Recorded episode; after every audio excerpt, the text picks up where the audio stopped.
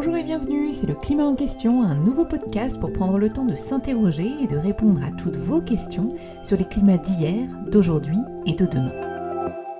Après avoir décrit dans l'épisode précédent comment notre climat va changer dans les prochaines décennies, aujourd'hui on se demande ce que cela veut dire pour nous et quelles vont être les conséquences très concrètes pour nos sociétés, nos modèles économiques et nos modes de vie santé. Sécheresse à répétition, baisse des productions de fourrage. Pour l'eau, c'est la même histoire. Ce qui relevait il y a peu encore de l'exception devient la règle. Dans certains départements, la sécheresse sévit pour la troisième année consécutive. Des îles entières pourraient simplement disparaître dans les océans Indien et Pacifique. Des événements climatiques extrêmes plus fréquents catastrophes naturelles ont causé plus de 210 milliards de dollars de dommages dans le monde en 2020. En effet, les changements climatiques qu'on a décrits lors de l'épisode précédent vont avoir des conséquences majeures sur nos sociétés dans des domaines très divers comme notre capacité à nous alimenter, à accéder à la ressource en eau ou encore tout simplement dans certaines parties du monde à continuer à habiter au même endroit. Alors pour discuter de l'ensemble de ces conséquences, je suis comme d'habitude avec Sylvestre Huette, journaliste scientifique, et avec Gilles Ramstein, climatologue. Bonjour Sylvestre et Gilles. Bonjour. Et pour s'intéresser aux conséquences économiques de l'ensemble de ces impacts du réchauffement climatique, j'ai la chance aujourd'hui de recevoir Céline Guivarch, qui est économiste, spécialiste des sujets climat au Centre international de recherche sur l'environnement et le développement, le CIREN. Mais pour commencer, repartons des rapports du GIEC. Nous en avons bien sûr beaucoup parlé lors des épisodes précédents. Et Sylvestre, tu nous avais expliqué qu'il y a plusieurs groupes de travail au GIEC. Le groupe de travail numéro 1 qui s'intéresse à décrire comment le climat va changer. On en a parlé lors de l'épisode précédent. Et aujourd'hui, on s'intéresse au groupe de travail numéro 2 qui décrit les impacts sur nos sociétés du réchauffement climatique. Alors est-ce que tu peux nous expliquer un petit peu comment tout cela fonctionne? Alors les années 2000 ont vu se constituer une véritable science des risques climatiques futurs. Une science très interdisciplinaire qui a mis en relation le travail de nombreux chercheurs, une science beaucoup plus affûtée que ce qui existait auparavant dans les années 1990 et qu'on pouvait lire dans les premiers rapports du GIEC. Je t'interromps une seconde, Sylvain, justement, en me tournant vers le chercheur. Comment est-ce que vous avez fait, Gilles, au sein de la communauté scientifique, pour arriver à dépasser la pure description des phénomènes physiques pour essayer d'avoir une approche beaucoup plus globale et complexe qui permette de dire voilà les conséquences qu'aura le réchauffement climatique pour les sociétés humaines. Le début des années 90, il faut se rappeler, c'est déjà il y a 30 ans, hein, mais c'était essentiellement des modèles atmosphériques avec des températures de surface qui étaient figées. Et puis, à la fin des années 90, on avait couplé océan et atmosphère, et puis après, on a rajouté plein de pièces à ce puzzle pour avoir des modèles qu'on appelle système Terre. Donc ça, c'est déjà une chose.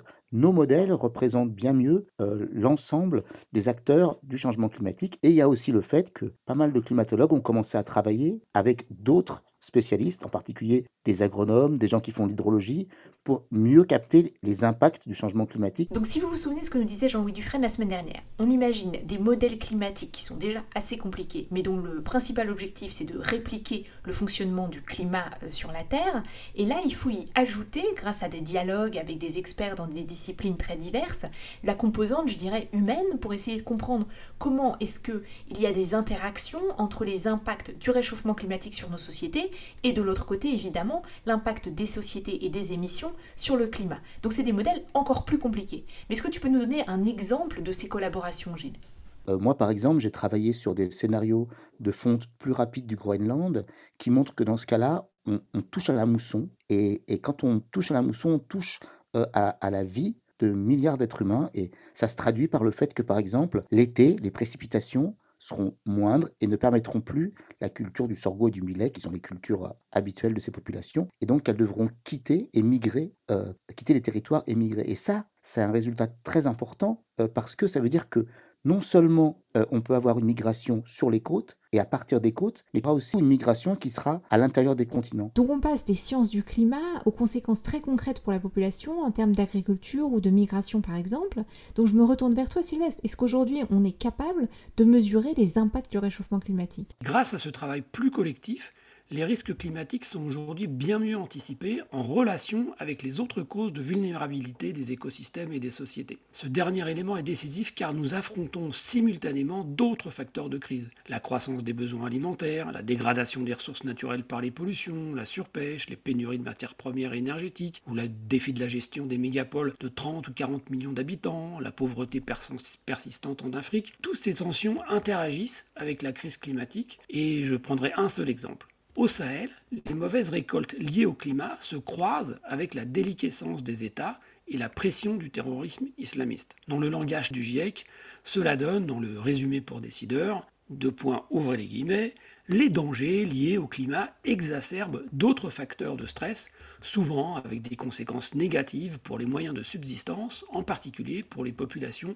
vivant dans la pauvreté. Bon, c'est dit d'une manière très polissée, mais en fait, ce que ça veut dire, c'est que c'est très grave. Donc on arrive mieux qu'avant, grâce à ce travail entre de très nombreuses disciplines, à déterminer quelles vont être les conséquences assez concrètes finalement pour l'ensemble des populations dans le monde à cause du réchauffement climatique. Et ce qu'on voit, c'est que particulièrement dans des situations où c'est déjà extrêmement tendu et compliqué, ces conséquences sont catastrophiques et que c'est vraiment très grave. Alors quelle est la conclusion du rapport? Est-ce qu'on va pouvoir s'en sortir? Est-ce qu'on a une capacité d'adaptation pour faire face à ces euh, impacts du réchauffement climatique Et à quelles conditions? On pourrait la résumer ainsi. Les risques liés au bouleversement climatique, dans tous les domaines, semblent pouvoir être affrontés si l'on parvient à limiter les émissions de gaz à effet de serre de sorte que la température globale de la Terre n'augmente pas de plus de 2 degrés par rapport au début du XXe siècle. Affronter au sens où les adaptations nécessaires semblent possibles, au prix de grands efforts bien sûr, et surtout de changements économiques, sociaux, politiques ou culturels de très grande envergure. En revanche, si on va au-delà de ces 2 degrés, et d'autant plus qu'on va loin au-delà, 3 degrés, 4 degrés, 5 degrés, alors cette analyse des risques débouche sur l'idée qu'on ne sait pas comment les gérer avec les moyens d'action connus. Autrement dit, qu'on doit craindre des catastrophes sociales On retrouve ces fameux 2 degrés dont on avait parlé à l'épisode numéro 4 avec Jean Jouzel et Michael Zamit Koutaya. Et donc ce que tu nous dis et ce que nous disent les rapports du GIEC, c'est bien que ça fait une vraie différence. Un réchauffement d'ici la fin du siècle de 2, 3 ou 4 degrés. Et donc que nos efforts aujourd'hui pour limiter nos émissions, pour limiter justement les conséquences du réchauffement climatique sont extrêmement importants. On y reviendra d'ailleurs dans un prochain épisode où on se demandera si on peut encore limiter le réchauffement climatique à 2 degrés. Mais je reviens à notre sujet, on a aussi beaucoup dit dans les épisodes précédents que cette température globale ne parlait pas vraiment aux gens. Alors est-ce que tu peux nous dire de façon très concrète à quoi ressemblent ces conséquences dont tu nous parlais? Prenons la sécurité alimentaire, quelque chose de littéralement vital. Dans le monde actuel, près de 800 millions de personnes ne mangent déjà pas suffisamment. Dans un monde qui se réchauffe de 2 à 3 degrés, le rendement des grandes cultures de céréales, le blé, le maïs, le riz, euh, fait d'abord apparaître d'ici 2050 des zones de croissance, comme en Sibérie ou Canada, et des zones de décroissance de ces rendements, sous les tropiques et aux latitudes tempérées, comme en France. Mais même des zones positives sont fragiles. Lors des sécheresses et canicules estivales de 2010, les récoltes de blé en Russie ont chuté à 65 millions de tonnes contre 100 millions l'année précédente, au point que Poutine a interdit l'exportation du blé. Et rappelons-nous qu'en Europe de l'Ouest, lors de la canicule de 2003, les récoltes de blé avaient chuté de 20% par rapport à l'année précédente. Puis, nous disent les simulations, à la fin du siècle, 80% des zones agricoles du monde entier devraient voir leur rendement décroître, alors que la population aura peut-être augmenté de 1 ou 1 milliard et demi de personnes à nourrir. D'ailleurs, le rapport souligne que aucune équipe n'a fait de simulation des rendements agricoles pour un réchauffement allant au-delà de 4 degrés C, comme si on n'arrivait même pas à imaginer une telle euh, situation. Et le GIEC souligne que euh, la sécurité alimentaire est en risque, en risque considérable, écrit-il, à l'échelle mondiale tant que régionale, si on réchauffe euh, aussi fortement le climat de la Terre. Merci Sylvestre. Donc on voit bien les conséquences dans le secteur de l'agriculture, qui est évidemment un secteur essentiel, vital pour nourrir la population mondiale.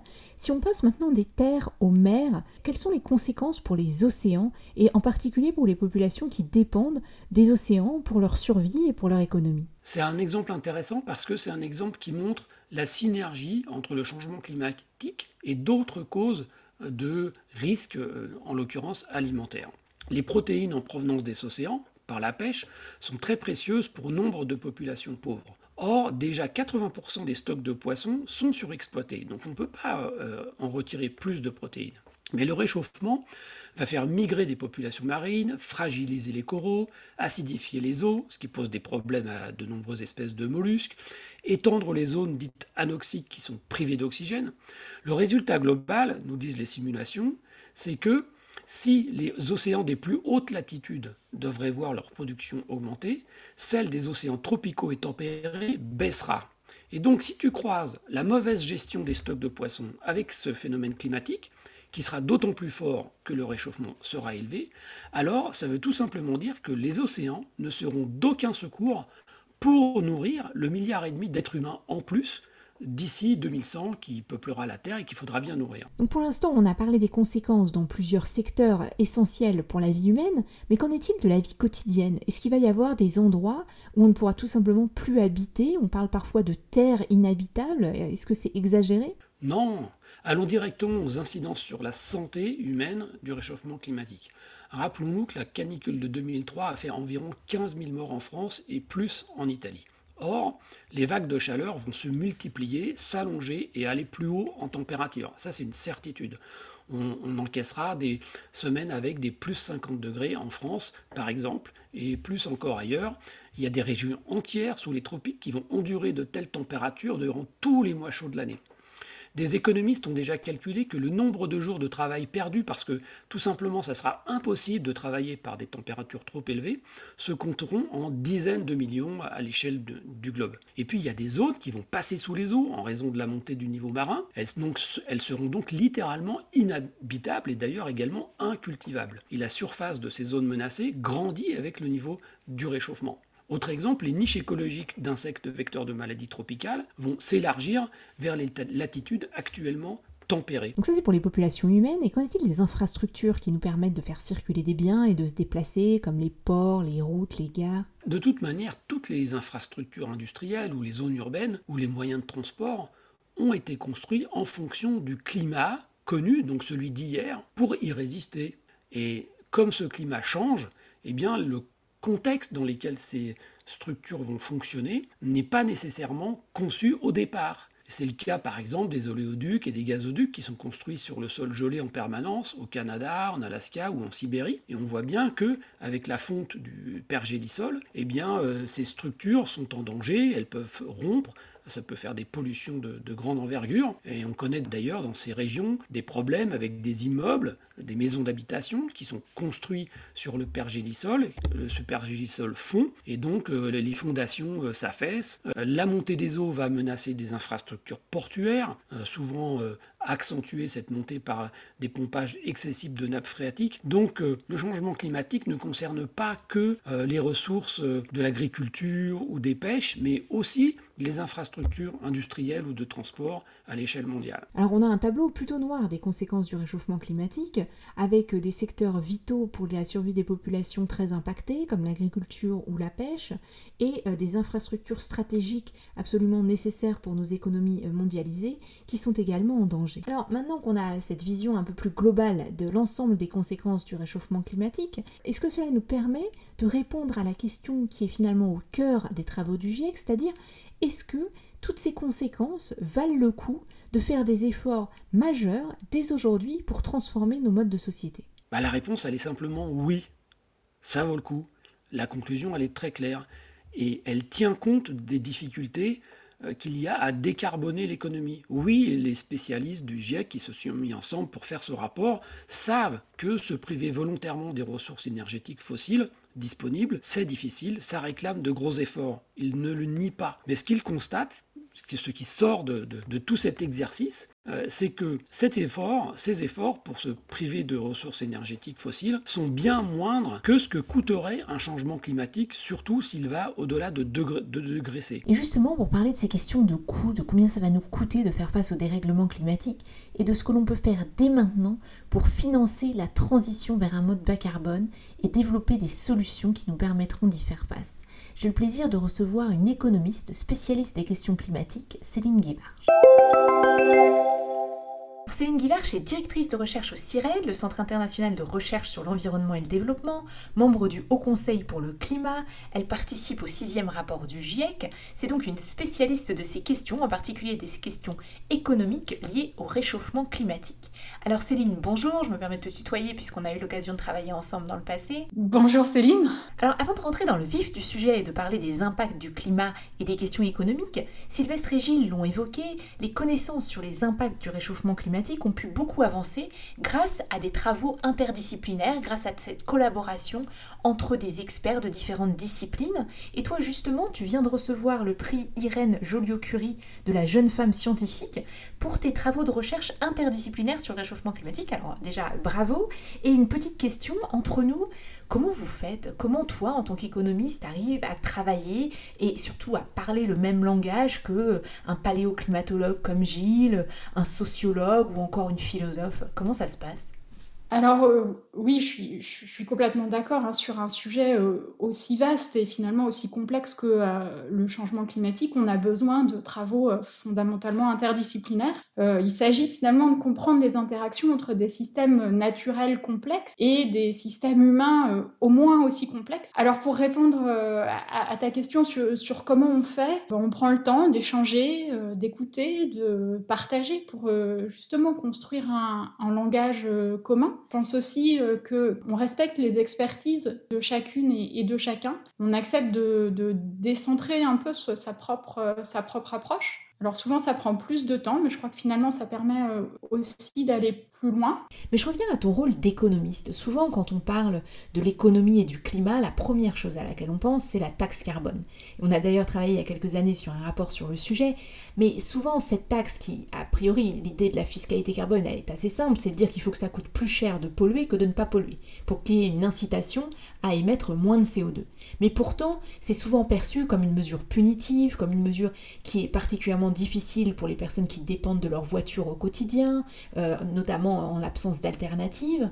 Alors, est-ce que tu peux euh, nous décrire, et puis on aura une série d'épisodes sur les solutions et les politiques publiques, mais quelles, sont les mesures économiques sur lesquelles toi tu travailles qui permettent d'engager cette transition vers un monde qui soit euh, plus, euh, moins émetteur en carbone, mais qui soit quand même juste et acceptable pour l'ensemble de la population? Donc je, vais peut-être commencer par, rebondir sur cette question de, la fiscalité carbone ou de la taxe carbone, comme on l'appelle. Il me semble que c'est un outil euh, centrale qui fait partie de l'ensemble du, paquet des mesures euh, à mettre en œuvre. Pour autant, euh, une fiscalité carbone, ça ne peut pas être euh, la solution miracle, le seul outil qui résoudrait comme une baguette magique le, problème. Et, c'est bien un ensemble de mesures qu'il faut euh, mobiliser et puis qu'il faut adapter aux contextes nationaux. Ce qu'on sait, c'est qu'il faudrait des niveaux extrêmement élevés de fiscalité carbone, des niveaux qui seraient injustes et inacceptables pour déclencher l'ensemble des changements structurels dont on a besoin rapidement pour que les actions soient à la hauteur des enjeux peut peut-être rappeler ici qu'il s'agit rien de moins que de transformer profondément et en quelques petites décennies l'ensemble de nos activités pour avoir des niveaux d'émissions euh, proches de zéro. Et pour ça, il faut construire les alternatives aux options émettrices de gaz à effet de serre, par exemple dans le domaine des transports, mettre en place des infrastructures cyclables, des transports en commun, des aménagements des territoires pour limiter les besoins de déplacement, pour raccourcir les distances, pour accéder aux services essentiels. Et tout ça, ce sont des investissements qui ne sont pas déclenchés automatiquement par un prix du carbone et qu'il s'agit donc de déclencher, de financer par des investissements publics et euh, des systèmes de garantie des investissements privés. Derrière, ce sont aussi des documents de planification, d'urbanisme, qui par exemple n'autorisent plus d'artificialisation des sols pour construire des grandes zones commerciales en périphérie des villes. Toujours dans l'idée de construire des alternatives, pour avoir euh, des véhicules qui polluent moins, une fiscalité sur, euh, sur les carburants, ne suffit pas, il faut aussi agir directement sur les constructeurs automobiles par des normes d'émission, des régulations sur euh, le poids des véhicules, etc. Peut-être un, autre cas euh, concret, celui euh, de l'isolation d'un logement en location. Là aussi, c'est une question d'investissement qui ne sera pas déclenchée par une taxe carbone. Donc les instruments pertinents sont des aides à l'investissement et des obligations à la rénovation, des passoires thermiques tout particulièrement. Et peut-être pour en revenir sur, euh, sur la fiscalité euh, carbone, il faut aussi voir qu'il n'existe finalement pas une seule taxe carbone, une seule façon de concevoir et de mettre en œuvre une fiscalité carbone. Et en particulier, il est maintenant bien démontré que c'est l'utilisation des revenus euh, d'une telle fiscalité pour accompagner les transformations et pour compenser certains des effets régressifs, pour aussi refondre la fiscalité euh, plus largement, qui euh, conditionne les effets euh, distributifs de la fiscalité carbone et qui sont euh, un des aspects de ce qui euh, constitue une, transition juste. Donc autrement dit, les recettes, l'argent récupéré grâce à ces mécanismes de type taxe carbone pourraient être réutilisés, être réinvestis pour aider les ménages dans cette transition, les accompagner ou encore financer euh, des infrastructures comme des transports en commun ou réinvestis dans des secteurs prioritaires comme la santé ou l'éducation. Tout ça, ce sont des choix politiques, mais ce sont des choix absolument nécessaires pour que cette transition se passe bien pour qu'elle soit bien euh, pensée en amont, planifiée, anticipée, et puis pour qu'elle soit acceptable par tous. Et sur cette question des investissements, justement, je voudrais te poser peut-être deux questions. La première, comme Sylvestre nous l'a dit, est-ce que tu nous confirmes que ça va nous coûter moins cher d'investir aujourd'hui dans cette transition plutôt que de nous prendre de plein fouet les conséquences du réchauffement climatique? Et par ailleurs, est-ce que tu vois les acteurs publics et privés aujourd'hui prendre le chemin de cette transition et euh, diriger leurs investissements dans cette direction Alors oui, sur, ta première question, il devient de plus en plus euh, clair dans, les études récentes que euh, les coûts euh, de l'inaction sont plus élevés que, que les coûts de l'action. Maintenant, sur le deuxième volet et, la question de, des, investissements. Il, me semble qu'on voit aujourd'hui une montée en puissance de, de plus en plus d'investissements qui sont favorables à une transition bas carbone, qui vont dans le bon sens. Hein. Par exemple, à, à l'échelle mondiale, dans le secteur électrique, les investissements dans les énergies renouvelables, solaires et éoliens en particulier, euh, dépassent de beaucoup les investissements euh, dans les centrales à énergie fossile, charbon, gaz et pétrole.